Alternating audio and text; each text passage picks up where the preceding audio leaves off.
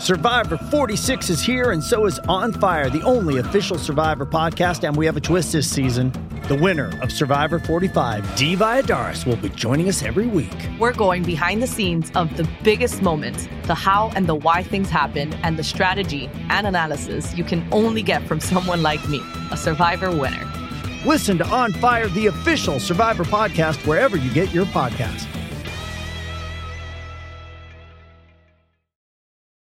This episode is brought to you by Paramount Plus. Get in, loser! Mean Girls is now streaming on Paramount Plus. Join Cady Heron as she meets the plastics in Tina Fey's new twist on the modern classic. Get ready for more of the rumors, backstabbing, and jokes you loved from the original movie with some fetch surprises. Rated PG 13.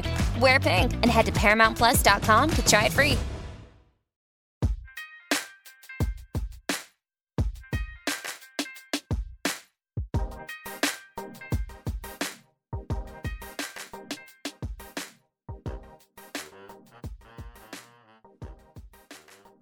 So, welcome, you guys.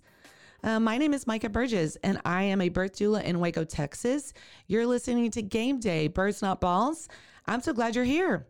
Well, today, um, we are going to feature a bonus episode, if you will. I was able to be interviewed on a podcast called uh, Can We Talk About This? And Amber Lee is conducting the interview. Um, she's from the Power of Birth, and what she's doing for women right now is super important. She's wanting them to be informed and empowered about their choices and their options. And man, I just am super excited about working with her. And this interview was so much fun.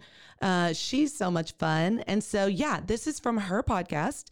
And uh, so we snatched it. She said, yeah, run with it. And so this is just a special episode so that you guys can also hear the interview, get some questions answered, maybe that you haven't heard yet on mine.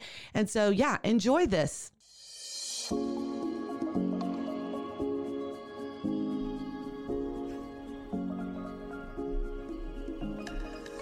Welcome to Can, Can we, We Talk, Talk About, About this? This? I'm your host, Amber-Lee from The Power of Birth. And I'm your producer, Rajel from B Designs. And together we created this podcast to talk about women's health and the things that really matter.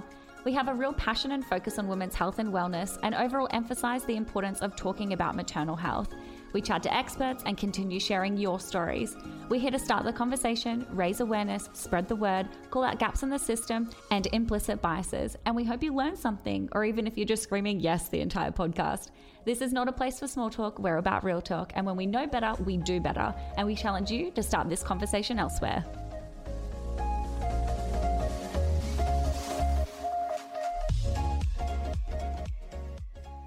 If you subscribe to our website, you'll receive a free printable PDF file with over 30 motherhood affirmations. I wrote these affirmations at a time when I needed them and realized they could actually help others. You can use them as a bookmark, put them on your mirror, bedside table, fridge, or even the back of your toilet door, wherever you want, to help remind you of your strength, give yourself compassion, recognize perfectionism, rage, guilt, overwhelm, and enhance self belief, self love, and self acceptance. You can give them to your family and friends, it would actually be the perfect gift for a new mum. Words have power, and I hope you'll be kind to yourself in this hard but worthwhile time. Head to thepowerofbirth.net to subscribe and download your free motherhood affirmations today. So, today I'm chatting to Micah Burgess, a doula for over 20 years, a mama of six, a mentor, founder of Waco Doula, podcast host of Game Day, Births Not Balls, and recently published author of The Humor in Birth. She has quite a resume in and outside of birth, and she's as real as they come and certainly doesn't disappoint. She has that Texan charm and energy and leans into the funnier side of life, and today she shares her wisdom and experience with birth and motherhood. I have a giant love and appreciation for doulas, and I really do think that they need to be normalized in birth just as much as any other birth worker. But it's really, it's not really the way here in Australia. Would you say that that it's a bit different in America that people are more accepting and open to having doulas attend births? It's a really great question. I mean, you know, in the area that I live in, and so I'm, I live in Waco, Texas, and while we're not like a metropolitan area like Dallas Fort Worth or something like that, we're not a little bitty town either. Um, so I, there's lots of different options. I say lots of different options, but not as a wide variety as you might find in a larger city. Um, I, I do think that people just don't know that doulas are an option. Um, and I don't really know how we continue to get the word out. I mean, I think we just keep doing what we're doing. We just keep talking about it. We just keep putting things out there as people use doulas. They're going to talk about their doula. And, oh my God, you got to hire a doula. It was amazing. I can't have a baby without a doula. You know, the more people that are talking about that, obviously, then the more educated people are going to get. And I think people confuse midwives and doulas. Uh, that's one of the big questions I get. And I am not a medical provider. I am not going to deliver your baby. I don't do exams, no blood pressure, none of that. If you hire a midwife, that's like your OB. That's what you chose. That's who you chose to deliver your baby. And I am your coach, essentially. I'm going to coach you through labor. I'm going to um, provide, yes, some physical support for you, whether that's back massage. Let's get in the bath and spray hot water on your belly and your back, or let's get in this position. It's comfortable, but baby can still come down. Let me get you that cold cloth. Let me hold the bucket while you throw up. Yes, we meet physical needs. But I believe that the mental support that we give as doulas and should give as doulas is probably more beneficial because at the end of the day, it is a mental game. Childbirth is.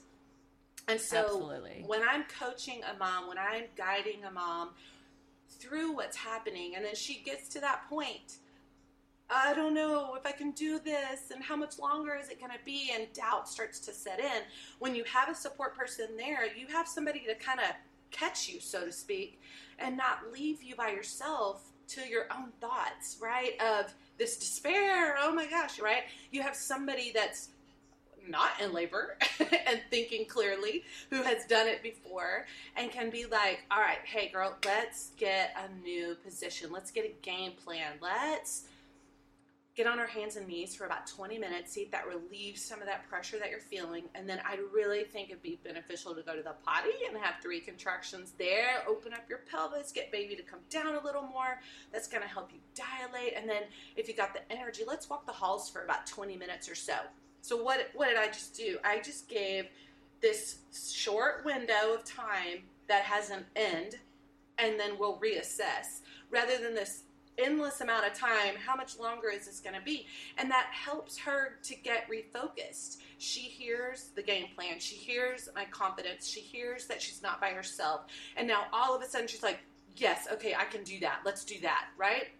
And i just got this mom back. Rather than Literally watching her spiral down. And I think sometimes doulas can make the mistake of only nurturing or just observing. And, and we want to be a little bit more proactive than that. I, I believe my clients hire me because they know at some point they're going to need some assistance, some intervention. Can you help me accomplish this Yeah. goal that I want to accomplish? Because I don't know what I need anymore. I don't even know what I'm thinking anymore. I don't know what I'm feeling anymore.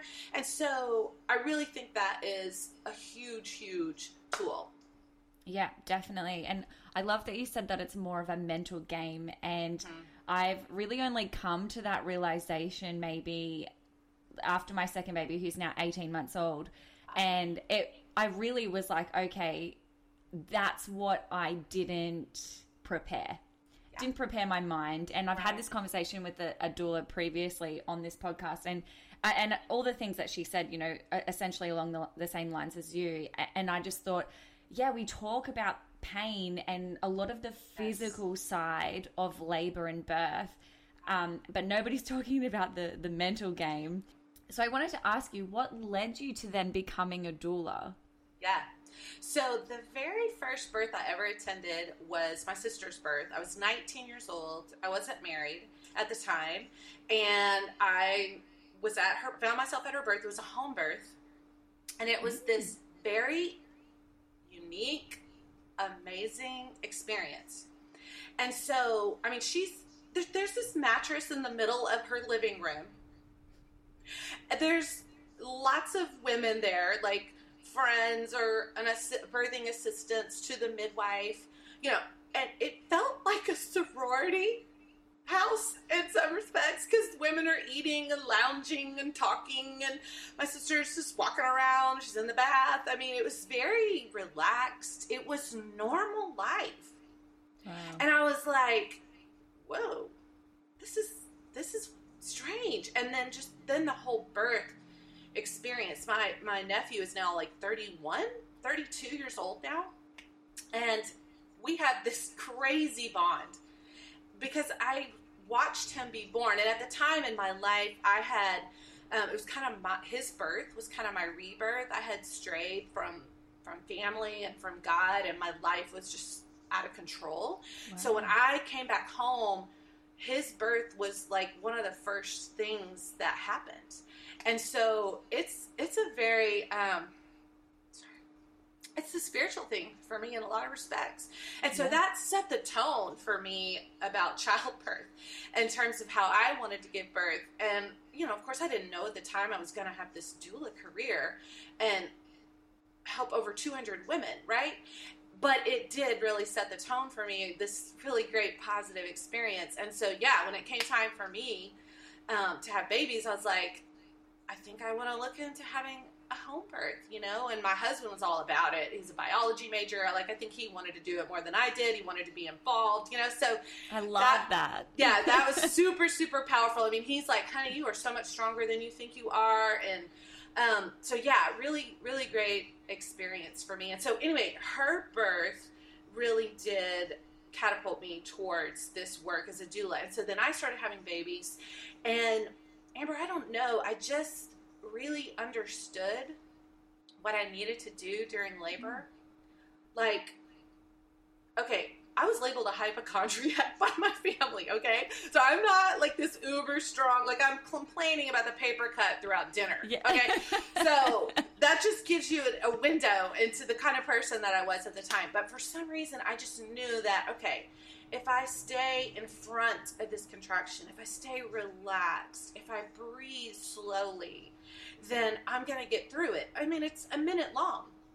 And then I'm okay between the contraction. Like, and I embraced that I was okay. Like, I took my break. I had, I went back to the conversation that I was having before the other contraction. And then when the contraction came, I just stopped.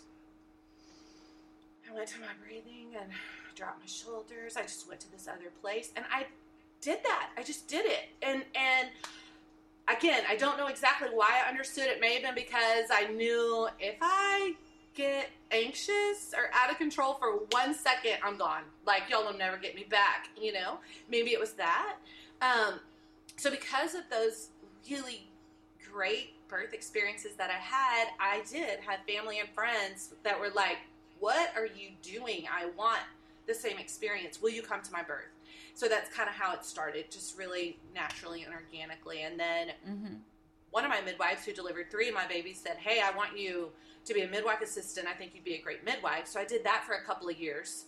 But I realized really quick I didn't want to be a midwife. I definitely gravitated towards supporting the mom and wanting to be with her. I didn't want to leave her. I wanted to continue to coach her and support her and provide comfort and all that stuff. And so, but I did stay as a midwife assistant, man, you talk about priceless experience. I mean, all of my training as a doula is home birth, all of it. And so I do feel like my calling now in my local Waco area, most of the women that are having babies here are having babies in the hospital. I feel like I get to bring this experience that I know is possible into mm. the hospital room. And yeah. so I love that. I love that that's what I get to do and that my training set me up for that. And so, yeah, it happened very organically. I mean, by the time I got officially certified, I had already been to like 30 births. Wow. So that's very unusual. I mean, most yes. doulas now who want to be doulas, they decide they want to be a doula, they go get certified, they attend some trainings, and now they're pumping up their social media. And my, my experience just wasn't like that at all. Yeah. I do think, in a lot of respects, that has probably set me apart in some ways um, because it did just kind of naturally happen and it wasn't something that I had to like from a business perspective just start, you know? Yes. So, yeah. Great. And I wanted to ask because you say you had a home birth because you kind of did have this can we call it a spiritual awakening yeah totally birth? yeah totally like what's the word for that totally um, and so why was hospital not your go to? Because, like you were saying, most women are, are I get probably thrown into hospital births because of the unknown of home births and things. Why then did you choose home births? Because then you went on to have four more home births, I believe, and we'll get to your last. I think it was your last birth. Yeah, that was yeah. the emergency cesarean. Yeah, Right, right. So why was the hospital not your go-to? Um, I think my, my husband and I were already pretty um, more preventative type uh, people in terms of like natural. Hey, let's just yeah, you got a fever. Let's take some vitamin C, drink a bunch of water, get some sleep, let it run its course, and we're probably fine. Um, that's before COVID days, FYI. Yeah. that was a long, long time ago. Um, so you just let it run its course, no big deal, right? Uh, and so, or we take the vitamins or whatever. Um, and so we didn't just run to the doctor every time we didn't feel well. Um, so we're kind of already on that path, so to speak. Um, and then again, my sister had a home birth, which I was a part of that experience. And then several other women that were kind of in my sphere of influence had home births. There was a really, at that time, a really great midwife in our area. And so it was not an odd choice, honestly. It was a very viable option. And Yeah. so, again, my husband is probably a little more, this is too strong, but anti hospital doctor. I mean, like, you broke your arm, let's go to the doctor. You know, okay. But that's just not the that's not him. It just just is not him. And so I think he definitely helped me um, want to look at that option a little bit more. Um, And and again, because the experience was so great. I mean, I had my sisters were there, my mom was there. I mean, it was a room full of people, and uh, quite frankly, I'm addicted to the affirmation, at a girl type stuff. Like maybe to a fault. Like I love it, and so singing my praises is something I really thrive on. And so I'm getting all this affirmation. I'm seeing these people that I love watch me, admire me, encourage me, and it just wow, it was so life giving, and it just made me go, I got this. I can do this. You know. Um, and I think that just carried on, and because every birth experience that I had after that was so good and so positive, I, I'm gonna I am gonna say this: if you're considering uh, a birth center or a home birth, you need to interview this midwife and make sure that you feel 100% safe with your life and your baby's life. If you do not, then don't do it. Yeah. I mean, I was fortunate because I had midwives that had been doing it for a very long time um, and were very reputable. And they don't, you know, it. I was just very fortunate, and so I did feel 100% safe um, with them. And so I think that's really, really important. If you don't have that in your area, then I think you you need to go that hospital route. You want to make sure if there's an emergency that the person caring for you knows what to do and has the tools and has the skills to do that. Mm-hmm. So I'll add that Yeah. And so you had four home births. five. No, five. Five home births. Because Right. you, you are a mum of six. I'm a mom which of is- six. Yes. so crazy. I'm I'm one of six. Oh, cool. And yeah, but now that I'm a mum, I honestly say to myself, I'm like, oh, now I get why my mum was angry all the time. yes. Kids are a lot. They're a lot. They're a lot. And when they're younger, it's harder. I mean, after we had two, I was like, oh, babe, whoa, holy moly. These toddlers, I don't know. I don't Yes. know. And so we had to kind of get through that a little bit. And then I was like, okay, yeah, I want more. But we were done at five. Just so you know, we were done at five. So Levi, baby number six, huge Yep. surprise. So tell me about Levi's birth then. Yeah. Because his is very different. Oh gosh, so different. Um, so I already have five children. I'm a stay-at-home mom. I'm actually homeschooling a couple of my kids, my younger kids, and then um, basically throughout the whole second trimester, I was bleeding, and I had not done that with any of my other kids. So I was on bed rest, um, like bed rest, because I have five kids, right? Whatever. Right, That's a yeah. big fat joke. Um, but to the best of my ability, bed rest.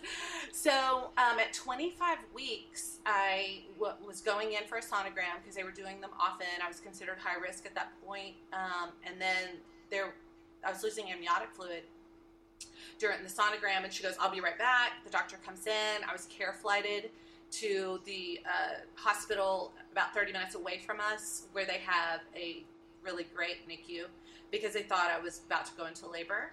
Um, thankfully, I was able to stay pregnant for 14 days in the hospital with little to no amniotic fluid, which is crazy. Um, very thankful for that.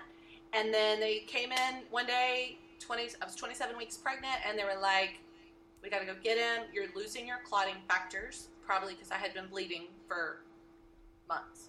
Yeah. And um, if you go into spontaneous labor, we're at the point now where it could be dangerous and we won't be able to stop the bleeding. And this is, we're doing this to save your life. So at first I was like, yeah, no, y'all have already convinced me. Every hour counts for the baby. I'm going to stay pregnant, you know. And my husband's like, um, can I have a minute with my wife? Like, I need to talk about this. So anyway, he's like, babe, we're doing this. I don't know what you're talking about. We're doing this. Anyway, so I go in for the C-section, 27 weeks. He was 2.2 pounds. Wow. And I didn't get to see him for like 24 hours because he was like touch and go um, for for a while. Um, and I had just had a C-section, and I didn't didn't have the cute little bikini C-section. I was vertical, um, and so a lot more healing process involved with that one because it's just faster to get them out, and they wanted to get in, get out quick. Um, Wow. so yeah, it was about 24 hours before I got to see him. So they wheeled me into the NICU and they point to him and he's in this like incubator thing. And I'm like, okay, if you say so, like y'all just stole this baby out of my body. I just am to have to believe you that that's my child, you know? Because it was just a Oh. very strange experience after Yeah. having five home births, right? Yeah. And my fifth child was actually 12 pounds, 24 inches long. And then I have a C section with a 2.2 pound baby. And I was like, uh uh I could have sneezed this baby out. Like, what? C section with a 2.2 pound anyway. So, Very confusing for your very, brain. very confusing. So, about three days, it's time for us to leave. I'm having to leave my baby at the hospital. I'm bawling. Like, how do you do this? I, I can't Oh. do this. Awful. Again, another, for me, spiritual moment. I literally saw this angel, huge, humongous, massive angel, cramped inside of this incubator, hovering over my child. And I was like, okay, Wow. I, I can go. Because I wasn't even allowed to touch him at the time. I wasn't going to be able to care for him. So I went back home for a few weeks. Um, about, yeah, about two weeks, somebody drove me to and from the hospital every day so I could just literally see him. Mm-hmm. And then I moved to Temple, stayed in the Ronald McDonald house for about five weeks, and I became his Mm-hmm. caregiver.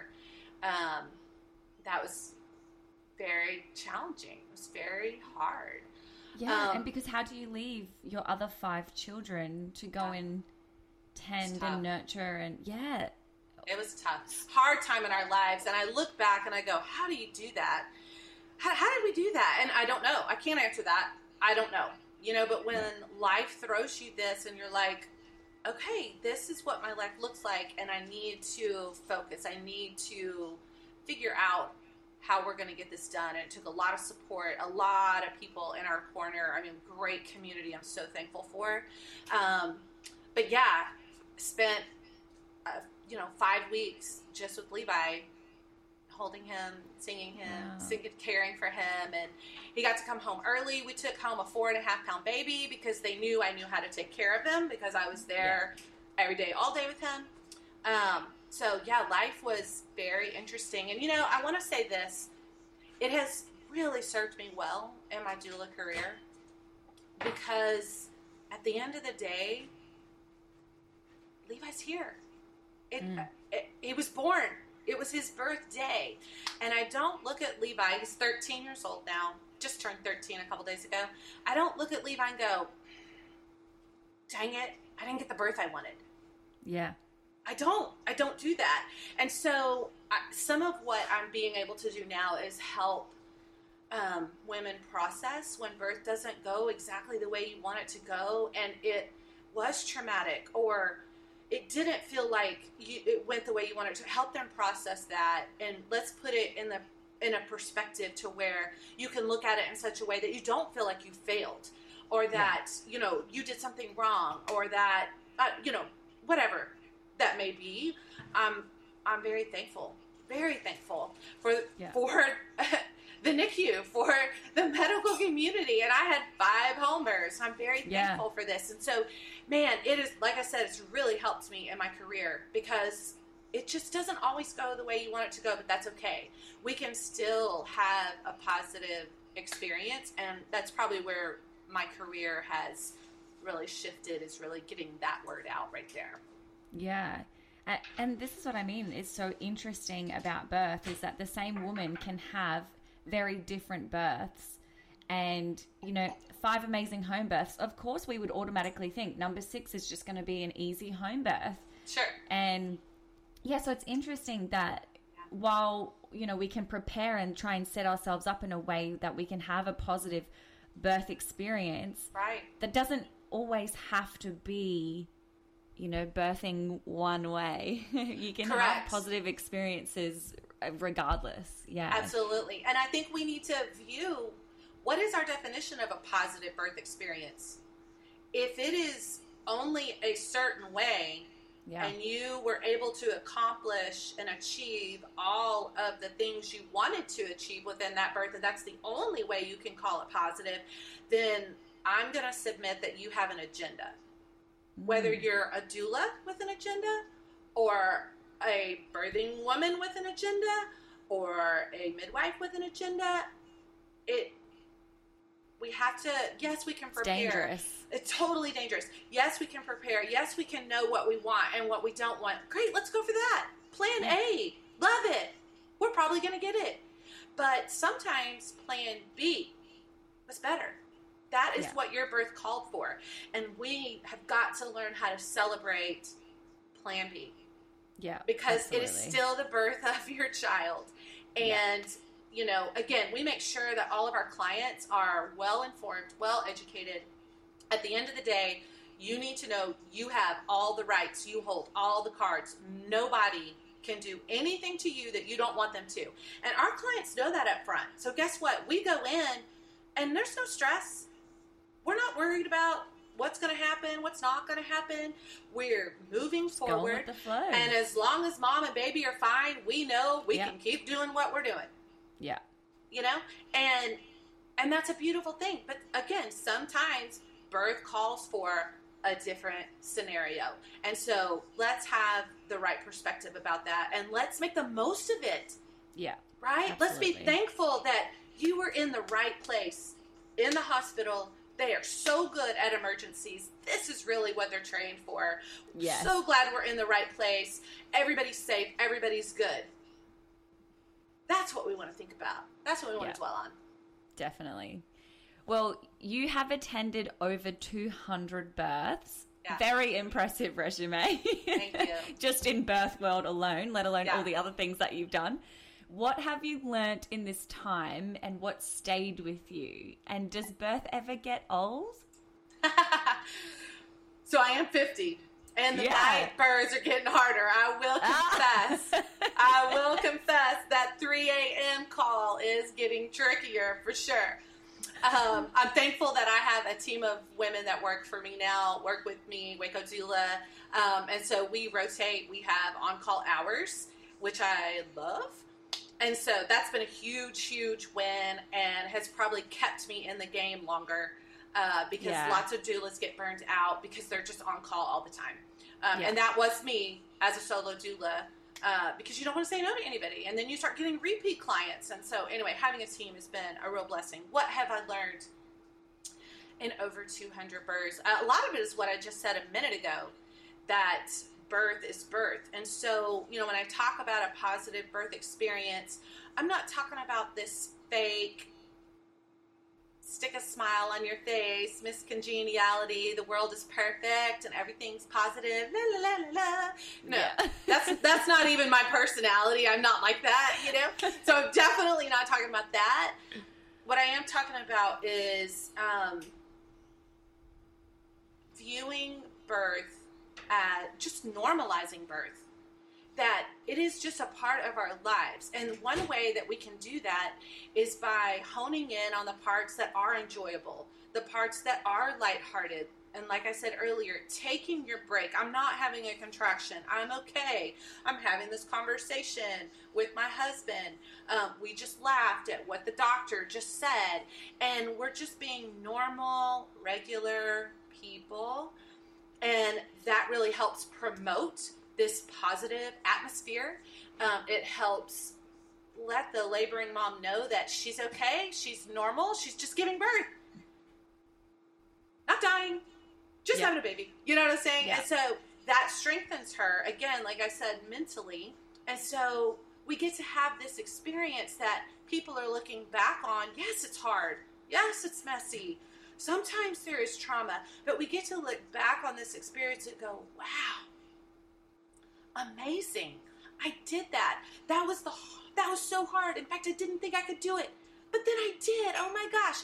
And then my baby was born and I got to watch my baby be born and now my baby's in my it's just amazing. It's a miracle. I mean, how many people get to see a miracle every time they go to work? Very few. Yeah. I'm one of those people. It's a great gig. I love it. Love it. And that part never gets old, for sure. Never gets old. Um, I have learned that, you know, again, as a doula, I don't need to have an agenda. Um, Yeah. Do I think that there are things that we can do to prepare for birth? And do I think there are choices that you want to make throughout birth that'll make a better experience? Well, sure. I'm going to tell you those things. Let's try those things, right? I think that distracting a mom and giving her a game plan should be the first go to before we do the analgesics or before we do the epidural because she told me when she hired me she wants unmedicated, right? So that's Yeah. what I'm going to go to first. Do I think that's what's best? Yeah, for sure.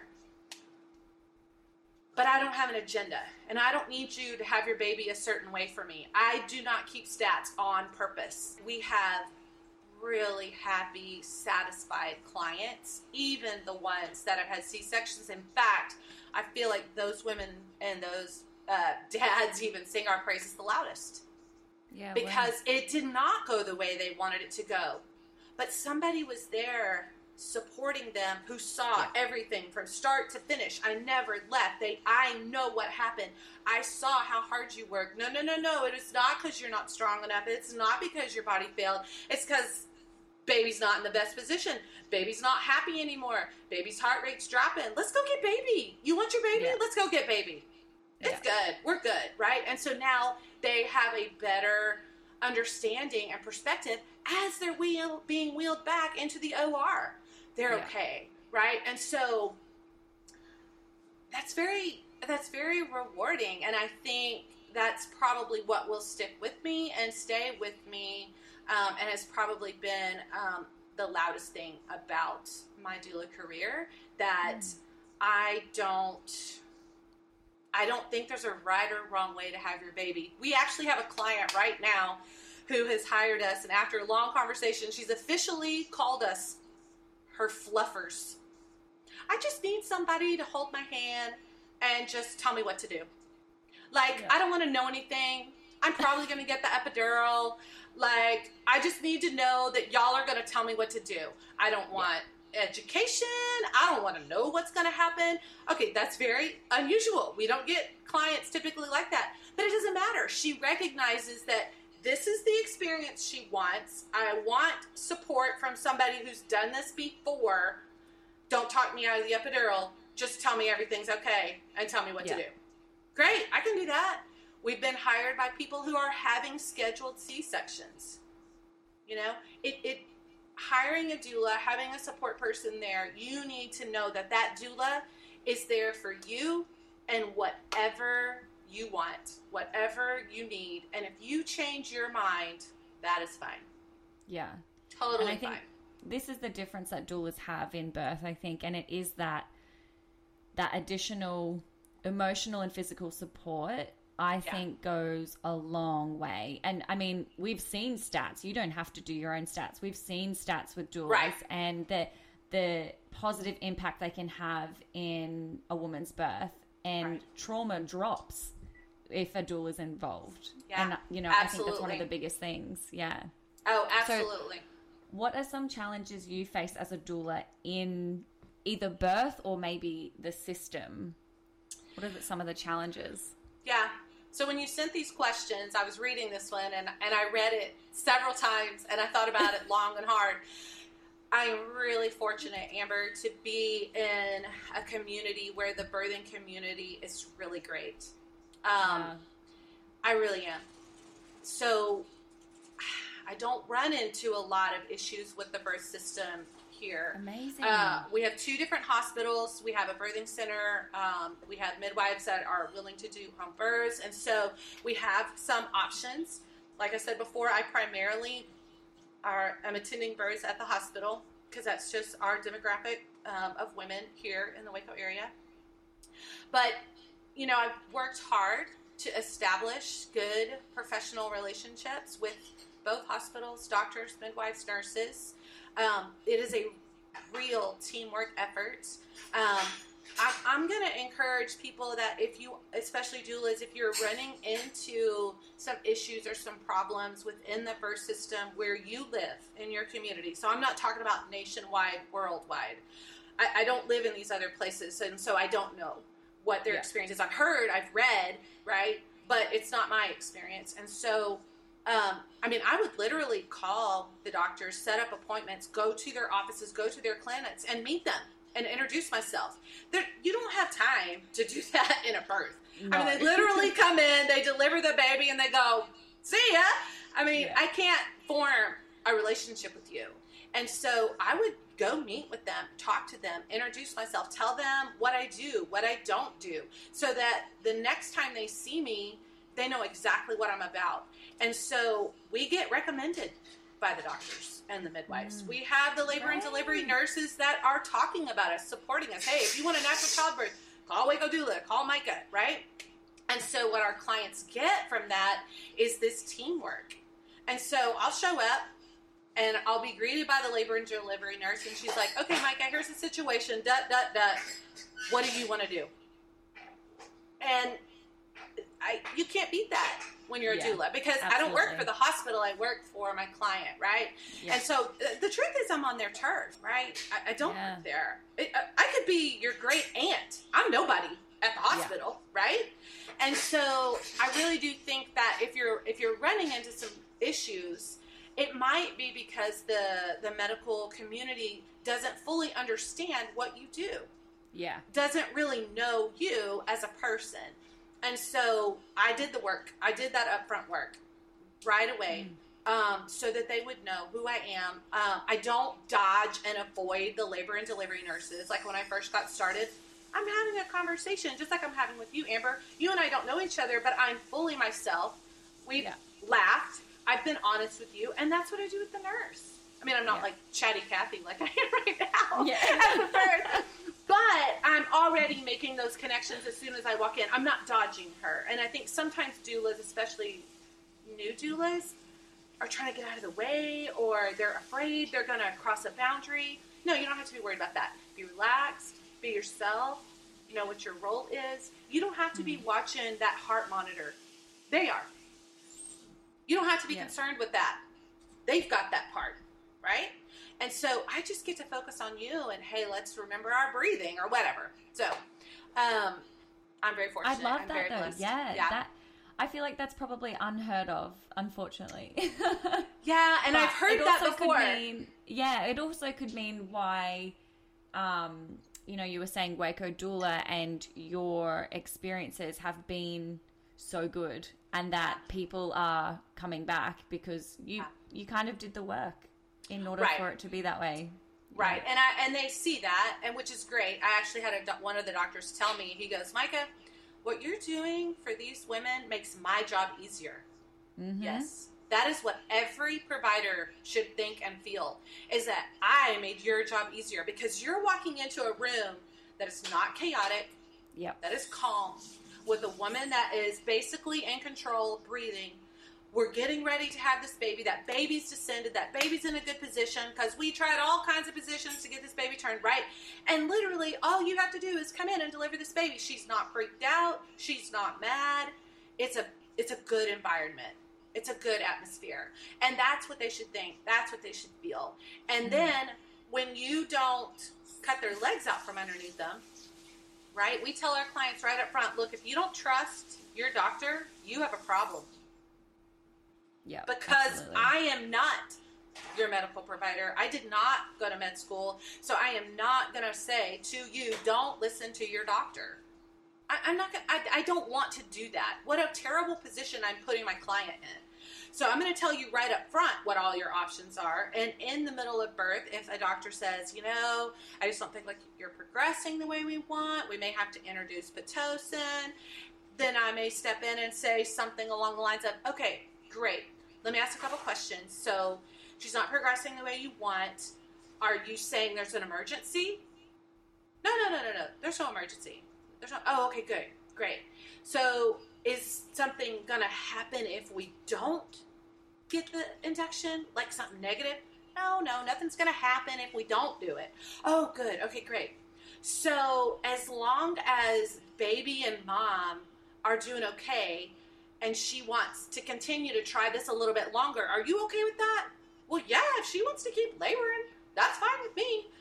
I don't know, you know, how much longer it's going to go. Okay, cool. Thank you so much for telling me your concerns and for keeping an eye on us.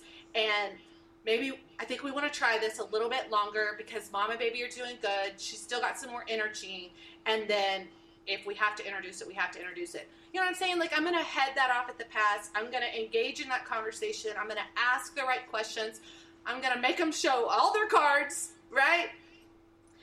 Because there's not an emergency. Yeah. So we don't really need this. It's Yeah. just what you think would be good. Thank But you. a, a We woman maybe that. birthing for the first time and didn't have a doula Right. would probably accept all of those things because Oh, it's yeah. coming from somebody in, Right. you know, a lab coat, so to speak, Yeah. some kind of authority in birth, Right. and so then they accept what they say. So. Yeah. Yeah. it- you know, true. having a doula being able to advocate for you or give you the information from the same perspective but different. So same, same but different. Yeah. Absolutely. Um, and yeah, this is kind of the thing. Like hospital births tend to be more rushed, kind of rushing birth. Like we got to Uh-huh. Speed this along because it's. Yes. I've got. I've got a conveyor belt of women, right. you know, birthing, and so they just don't have the time to give each individual. And yeah, this is the power of doulas. It is.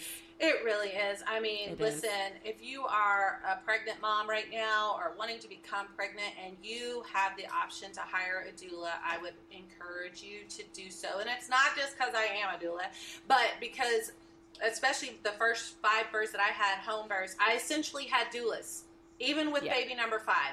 I mean, there were no official doulas at the time when I was having Oh, babies. yeah. But they acted as doulas. They practiced Yeah.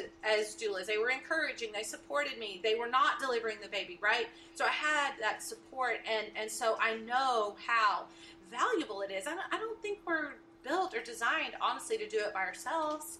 Yeah. And and even if you do have a spouse with you, nine times out of ten, they probably haven't been to a birth before, or they just don't know all of the ins and outs. They're just as clueless as you are, Yeah. and they feel a lot of the weight and pressure to know exactly what you need to hear or what you want, you know. And so, a doula has a few more tools in her bag. Um, has probably helped other people do it, and so it's just a really great investment. It's a great uh, baby shower gift for people to pitch in on to get a doula. Yeah. Like we can buy diapers anytime. Like get the doula if if, Yeah. if the budget is the issue. So if you have an option, at, at the very least, do some research, look into it, have some interviews, some consultations, and see because I really think it makes a huge, huge difference. So you mentioned you also train doula. So you own Waco Doula, I do. and so you've got yeah a rostering system with how many doulas? Yeah. So it can range anywhere from two doulas on the team to I've had up to five at a time. Okay. Um, and so I've, I think we've been doing this for about three or four years now. I tried the doula agency thing where I had two other doulas that I trained on my team on the website, and you picked which doula you wanted. Both of those doulas ended up. Um, they they actually were labor and delivery nurses for several years and decided to become doulas. So they were amazing, but they didn't like being on call 24 7, three to four weeks for every client. I mean, that's a hard gig. yeah, that's I mean, lot. yes, labor and delivery wors- nurses work long hours, but they know when they're going to Yeah. work, right? You don't know when you're a doula. So that's not for everybody. And so they did not stay with it very long. So that got me thinking, okay, wait a second. I got to rethink this because I want a team. And hmm. so I started the on call team. I looked, girl, all over the internet, websites. It was nowhere. Like I could not find a blueprint for on call doulas. So I just had to create something. There may be something out there, but I couldn't find it.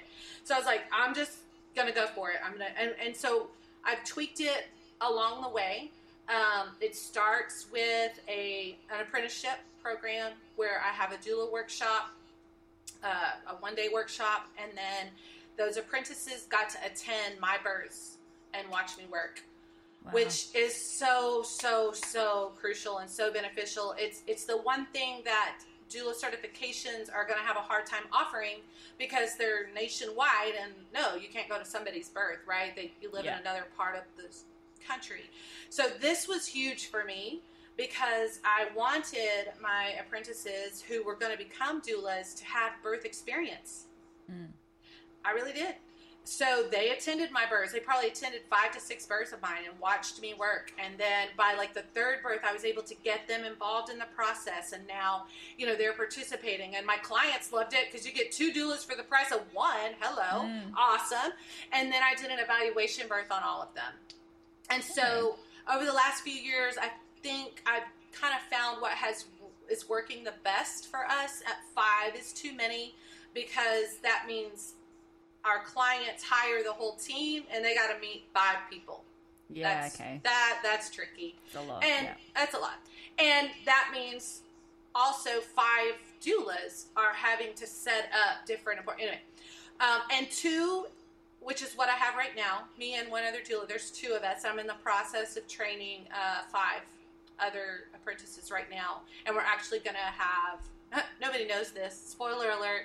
Uh, in, in January 2022, we're going to have two teams in Waco uh, of Waco Doula. And so when a client, when we go through the interview process, then I put them, I assign them to one of the teams. And so you only have to meet those two doulas, and those two doulas just have a certain amount of clients that they need to care for rather than two doulas having to care for all of our clients. I mean, we have 30, you know, 30 births a year probably. And so that's that can be a lot. That can be extensive in terms of meeting people. And we do a client class for all of our clients. And so, um, anyway, so I have tweaked it to this. And so now, so I can't get my apprentices in the hospital now with me because of COVID policies. You can only have the one support person of a certified doula in our area. Um, and so I can't get them in. So I've changed the apprenticeship program to like a mentorship program. And so I actually have some recorded births of clients. And so I'm being able to use those as teaching tools um, where I can actually, we're watching the birth and now we're actually able to talk about it. Whereas before, when you came to the birth with me, I'm not going to teach you in the middle of the birth. Yeah. We'll we'll have to talk a few days later after the birth, and now I'm being able to kind of dissect it and take you step by step and tell you why I said what I said and why I did what I did and help you see what I'm seeing.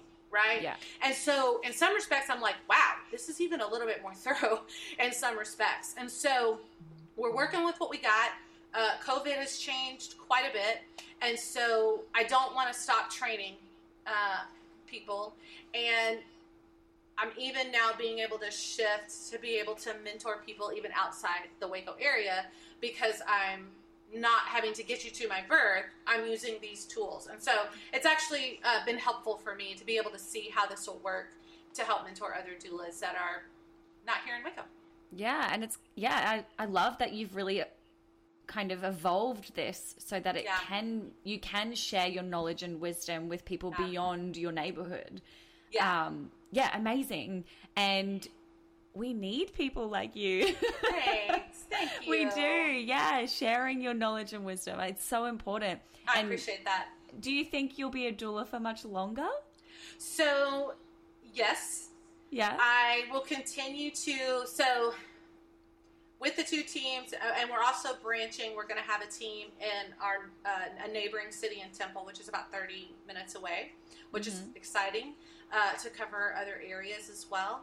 Um, but yeah, I still do the like the interview process. I'm still the face of Waco Doula in a lot of respects. I have repeat clients that uh, refuse to give birth without me. And so Yes. I'm like, come on, girls, come on, girls. It's okay. We can do this. Um, but I'm, I'm essentially the backup doula for everybody, right? And oh so wow. sometimes things happen. I'm going to tell you this. Starting a team three years ago, I had no idea how valuable and important that was going to be when COVID hit. Because Yes. you know, when my kid comes home and the school calls and says, "Hey, little Susie was diagnosed with COVID," and that child is in my kid's class, well, my whole family's quarantining, Yeah. and I can't go to the birth, even though I may have been the one on call that day. So I'm so thankful for this team Mm. because we're being able to back each other up in these very strange, odd times. Or maybe I don't feel well, but I don't know what's wrong. It's Yeah. not okay anymore just to show up at the birth. Yeah. Even though I have a mask on, even though you took my temperature, it's just not okay, right? And Yeah. so we're being, you know, very, very cautious and very proactive about that, of course. And so I'm very thankful to have a team where we're being able to back each other up. So yes, I'm I'm still attending births. I'm just attending fewer births, Yeah. quite a bit fewer births, especially as like a, we were talking about early, just me expanding beyond just my Waco walls and I, like just within the year I've joined other doula Facebook groups Yeah. because I've been really focused on my community and helping the pregnant women here have great birth experiences and training local doulas. I mean, that's been my focus. So it's been very recent to kind of focus outside, and and it's been really cool. And um, I think that's a huge reason why I've wrote the book. I think it's a huge reason why I started the podcast because I want to be able to help as many people as I can. yeah. Branching out. I Yeah. love it. It's great. Thank you. And you should be so proud of yourself. These are all massive accomplishments. Thank you. It Massive. feels crazy. It really Well, does. Talking about COVID, how has COVID changed birth? So you talked about like obviously there's kind of less support in a way. Um but what other I guess implications has COVID had on birthing women and mothers, do you think? So initially, when we had the quarantine, Mm. um, we weren't allowed in hospitals, obviously, for about six months. And thankfully, in Waco, they were still allowing the spouse to attend the births because there were plenty of places all over the country where women are birthing alone, like their spouse can't even come in. Yeah. I mean, that's awful, awful, awful. So I was not beating down the door, let me in, let me in. I was just thankful they were letting the spouse in, right? Yeah. And so we did some additional training for our clients during that time. We had lots of clients that we weren't able to go. And so we beefed up our training very, very hands on. This is what I say before a contraction. This is what I say during a contraction. This is what I say between contractions, you know, uh, to really try to help this spouse a little bit more figure out what are we doing, what are we saying, how do I help, um, get them to Yeah. recognize it a little bit. And then obviously we were perfectly willing to offer the virtual support, whether that was FaceTime, Zoom, phone call, and that did benefit some people. It's not our pre- it wasn't our preference, but it was You made do. some kind of support. Yeah. Yeah. So when we were able to get back in, um, and and they only made allowances for a support person that was a certified doula to come in. You couldn't just have a second visitor. So that was the first step. So we're very thankful, very blessed about that. Now you can have. Uh, well, it's constantly changing. I'm going to be honest. It's constantly changing. Uh, right now, you can have two people, whatever that means to you, in Yeah, one of the okay. hospitals. In the other hospital, it's still one visitor and one support person that's a certified doula. And so who knows how that'll continue to change and evolve. Um, so initially that's what happened. And so it was a huge shift. And now we have women considering home births or birthing centers because they want to have the people there that they want to have here, there. And they would have never considered that before. And, and in some ways that concerned me a little bit because you really have to have a certain mindset if you're going to have your baby at home when you were going to have your baby in the hospital and that's what you initially wanted because I want the the safety, right? But now because my mom can't be there, I'm going to consider a home birth. That concerns me for you because the last thing you want to be is transferred in the middle of labor or transition yeah. because you changed your mind. I can't do this. I want the drugs. So let's back up a minute and let's talk about this for a second. Let's decide if that really is the best thing for you. Now, um, I don't think it's changed, at least in my area, the birthing process for women. What I see that has changed is postpartum care, honestly, mm. because people are sticking closer to home.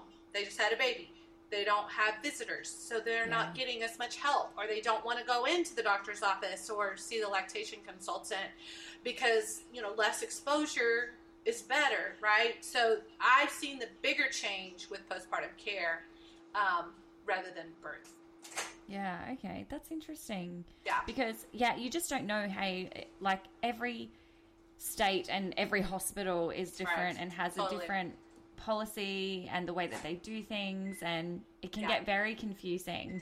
And right. yeah, I guess the end of that is that women are being left alone, not only to birth but in postpartum. Like their partners go back to work eventually, yeah. and then and then yeah. what? Right. Oh yeah. We we need to be talking so much more about postpartum care. We really do. Yeah. And, and for anybody listening, you know, obviously I've been talking about birth doulas. You all need to know there are postpartum doulas. You need to look that up. Yes. Yes. There's yep. antepartum doulas. There's adoption yeah. doulas. There's uh, natural fertility doulas. Y'all, there's all kinds of doulas. Get yeah. get educated about what your community offers because you will benefit from this care because you just shouldn't be trying to do this on your own. You really yeah. shouldn't be. Um, it, support is so important. Please get yeah. that please find and out what your worth, community offers. It's worth investing in your support. Oh so my gosh, throw your absolutely. money at it. Absolutely. You know, buy the second hand cot and throw your money at a doula. Totally. totally. Big, big difference. Absolutely. Absolutely. Yeah. So you recently published your book, The Humor in Birth. I wanted yeah. to congratulate you because thank you. Massive. You're now a published author. Know. It, it is the craziest thing to say. It's actually hard for me to say I'm an author. because it feels so like official and hoity-toity, and I'm just not that at all. It's actually, it's funny because I am not an avid reader. I'm just gonna confess, I'm not mm-hmm. an avid. That's not my like jam, right? So it's hysterical to my family that I wrote a book because that's not my thing. But it is a very uh, easy read, a very light-hearted read. Um, yeah, I would so, and all the births I've attended, not just my clients, even my own, I obviously have a lot of stories. Yeah. And the, the things that stick out to me the most, the things I remember, are these positive, light-hearted, enjoyable, humorous, uncensored moments. To me, those are the parts of birth. It's an aspect of birth I think that rarely gets talked about. Um, you know, we've got lots of people that are writing about, talking about, and covering you know, hey, you don't know all your choices. You need to know your options. Hey, this is what went wrong in the birth room. Hey, this is what my nurse said that was so offensive. This was the trauma I experienced. And those things need to be talked about, right? And and they are. I think though we need to make sure we're equally talking about the positive mm. moments and the positive aspects of birth and so that women aren't totally scared of birth. And yeah. so this book is also my attempt to help normalize birth, um, which is what I talked about earlier. And so I do feel like when we bring ourselves into the birth and we enjoy the things that we normally enjoy. My favorite snack I brought to the hospital, and I'm eating that. And oh my gosh, watch this TikTok video that me and my kids did right before birth. And you know, those things are what strengthens this mama that everything is okay and that birth is just a normal part of my life. And so, yeah, this book definitely portrays every kind of birth every kind of birth that you can imagine. And we're highlighting so many fun things. The hysterical thing that the spouse said that was so inappropriate, and we're dying laughing. You know, the funny thing that happened. I mean, there's just so it's just fun. And I can remember actually saying to my clients in birth, okay, y'all, one day I am writing a book called The Humor in Birth, and this is going in the book. So obviously, my clients' names are all changed. Their identities are hidden. Yes. I change little details of the story. Maybe my client actually had a boy, but I say she had a girl. Maybe she had a doctor. I say she had a midwife. You know, I change those little details again to continue to protect their identity. Um, and I've combined two stories into one. I've this one client of mine called me. I've been to all three of her births, and she goes, "I think I'm in chapter three seven and 12. And I said, Yep, you are. Because I, cause I separated her stories. And so they're well protected. I want to make sure people know that. Um, but most of them are like, oh, where am I? I want to find myself in the book. Am I in the book? They're excited. You know, they own it. I've already had a client on my podcast talking about her birth stories within the book. So it's been a lot of fun.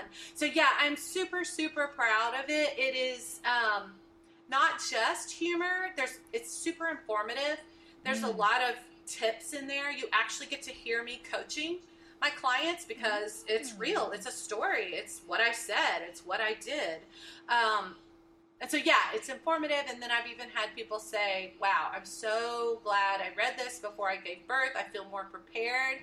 Um, you're right. It just seems so normal and natural. Now I know what to say to that nurse, or, oh my gosh, that made me cry. I can't believe that happened. And so, yeah, I'm pretty proud. I'm pretty It's kind proud. of like one of a kind. Thanks. Yeah, yeah uh, there's really there's not a lot out there like it. It's true. Yeah, and yeah, you should be so proud of it. Thank awesome. You. And you recently turned fifty. I know. So that, crazy. That is a big milestone in and of itself. It is. And you it look is. back on your life, and you have done. You have a full life. I really do full I'm life. So Amazing. Yeah. I'm so blessed. So I wanted to ask you, how has motherhood changed for you over the years? Now you're coming out of, you know, you've had your babies and toddlers and your preteens. You've still got one, and then now raising adult children. Okay, first of all, I'm just gonna say they lied. You're not done when they graduate from high school. It's a big fat lie. I'm so sorry to disappoint all of you. You're not done.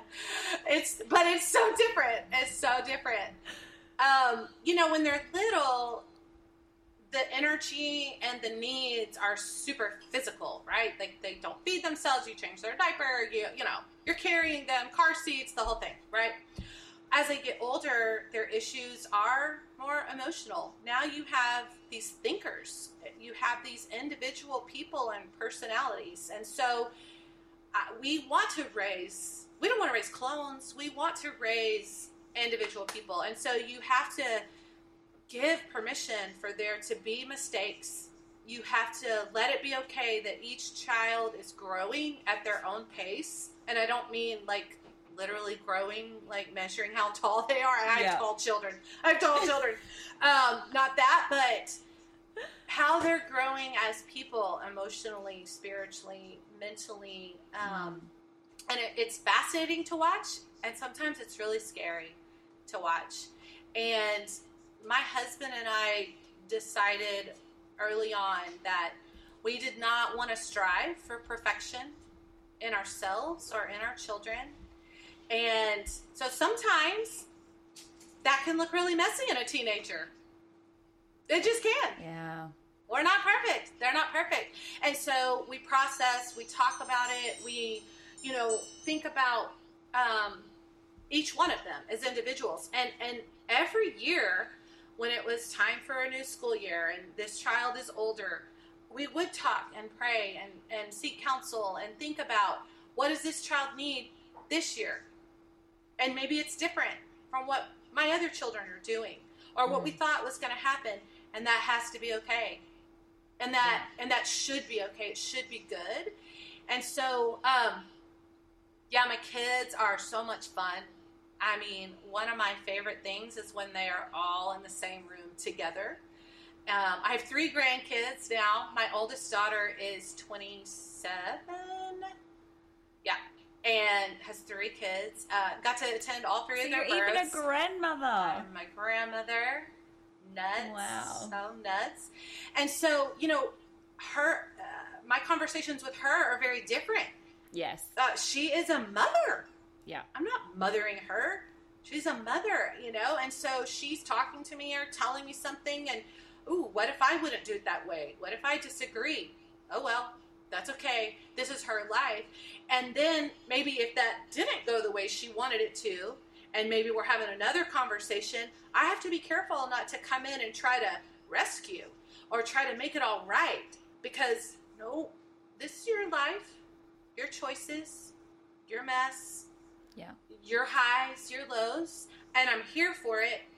I'm with you. I support you, but I can't choose for you, and I can't make it better. Yeah. I can support, but I can't make it better, right? I can't. I can't choose your life for you. And so it's interesting because, you know, as I get older, believe it or not, we get more phone calls. We get more, hey, I'm considering this. What do you think? Oh, wait, what? You want to know what I think? Oh, okay. You know, and so that part is very different and very uh, rewarding. Um, I'm super, super proud of my kids, and they um, they love well. They they love hard. Um, they play hard. Um, they make choices that they stand behind, and they own their mistakes. Uh, I, that might be one of my favorite things because I want to I want to have a family, and I want to live in a world where we're not afraid to go. Ooh, that didn't work the way I thought it was going to. I need to back up. I need to fix that. I don't think that was right. Yeah. And i'll be okay with that. I'm going to be okay with that. I made a not great choice. I'm going to back it up. I'm going to be honest and change it. I need you to be okay that that was not the best choice. And we got to move forward, right? Because none of us are going to do this perfect. We're just Well, not. they say repair begins with accountability, Yeah. and holding ourselves accountable can be really difficult sometimes. It It's a learned thing, I think. It is. It is. definitely. It is. And then when you see that, wow, it didn't go, just like Bird, wow, it didn't go the way I wanted it to go. Wow, this choice did not pan out the way I wanted it to do. Now, what are you going to do? Yeah. What are you going to do with that? You still have choices. you can still move forward. Mm-hmm. Yeah. And so it's exciting and terrifying to Yes. watch adult children navigate life. Yeah. And it can be really hard. I mean, like, you know, my kids are only toddlers, but now my husband and I have conversations together about okay, we can't project our expectations and our biases and agendas. Of, of course, we envision a life that we want our kids to have, but it doesn't always go the way we want it to go. And we have to be mindful and conscious about that and parent Right. accordingly. You know, I loved what you said individuals, they are oh, individuals. oh gosh, I'm yeah. so different to all of my siblings, you know, and I am Oh, one yeah. of six. Yeah. And yeah, I, it, I think it's a really uh, important mindset to have as a parent, particularly as your children do grow and become their own people. Yes. And it can be, yeah, like you said, it can be hard to watch. Yeah. Yep, it can be. My last question for you, just to Yeah. wrap up, I just thought I can't not ask this. Any words of wisdom to maybe a mum listening who's prepping for birth or maybe in postpartum or in the thick of motherhood? Wow, yes. You know, I think one of my main things that I tell um, people, well, we already said this. If you're prepping for birth, if you can't hire a doula, hire a doula. If you can't, then get some tips and some support from other people. Um, and, you know, Buy your book. Buy the book. Yeah, it'll be so. It is such an easy read. You will read it in like two days. No, no problem. It's a it's a fun way to learn. It's not super heady, you know. So fun way to learn. Um, but yeah, I think what I would say is um, parenting starts when you're pregnant because you're already making decisions for Yeah. this child. Don't stress about every little thing and every little choice that's in front of you to make. Sometimes you just got to jump off the cliff and go, you know what? Let's just see if this works. Yeah. Because the worst thing that's going to happen is you go, nope, didn't work. Parenting is a lot about trial and error. Mm. It, it really is. And so, what worked for you in breastfeeding, and you're on your soapbox, and you're telling me I have to do it this way, may not work for me. Yep. It may not, and that's okay. So I'm going to try something different, and and I'll be super super honest and super vulnerable. When I was a young parent, I believed there was a way. I really did. I really thought there was the best way to raise our kids, and that's what we're going to do. And high standards, high expectations, very little room for mistakes or permission to grow, and it was stifling. And I got so burned out because I believed that there was a perfect way. So I go to bed rehearsing all the things that I didn't get done or that I did wrong or that I should have done. And I just feel like this terrible mom. And I believe that it was bad to want Yeah. a break from your kids. Mm. Oh my gosh. No, that's Y- not bad. You're not alone there. You're not al- right. And so if you are listening and you feel bad because you want to break from your kids, can I just give you permission to let yourself off the hook? Go get that mani pedi, that massage, take yourself to dinner, get that date. Your kids are okay. yeah.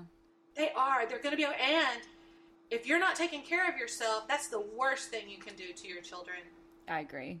They need a healthy mom physically, mentally, spiritually, emotionally. They do. They deserve that. And you're doing them no benefits and no service to continue to deprive yourself and to deplete to the point of burnout. And I'm going to tell you, it takes a long time to recover from that. It is not a road you want to go on. And mm-hmm. so I, I am a firm believer in hey, be all in, love being a mom, and then love the other aspects of your life too. Well, thank you so much. I've loved your honesty, your vulnerability, and just your Texan wit and charm. well, thank you kindly, ma'am. I love it. But yeah, thank you so much for coming on and taking your time to chat to me. And yeah, Absolutely. it's going to be super beneficial to, I think, any any mum, new or seasoned. Um, there's so much in this. So thank you. Oh, thank you, girl. This was so much fun, Amber. I had a lot of fun, and I appreciate all that you're doing. Thanks for having me. Thank you so much for listening. We hope you enjoyed this episode. If you're listening and would like to share your story with us or feel compelled to talk about issues surrounding women's health, please don't hesitate to reach out.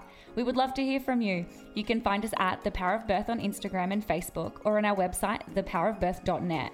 If you loved this episode, we would love it if you left us a review on whatever podcast platform you're listening on and share us with your family and friends. The conversation has to start somewhere. Thank you again for listening, and we hope you join us in the next episode.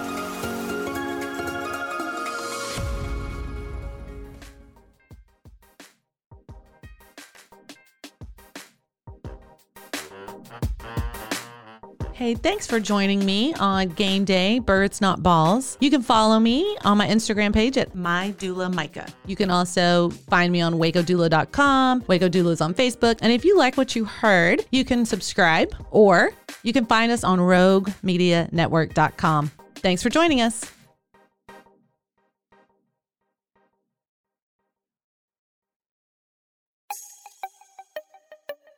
This has been a Rogue Media podcast.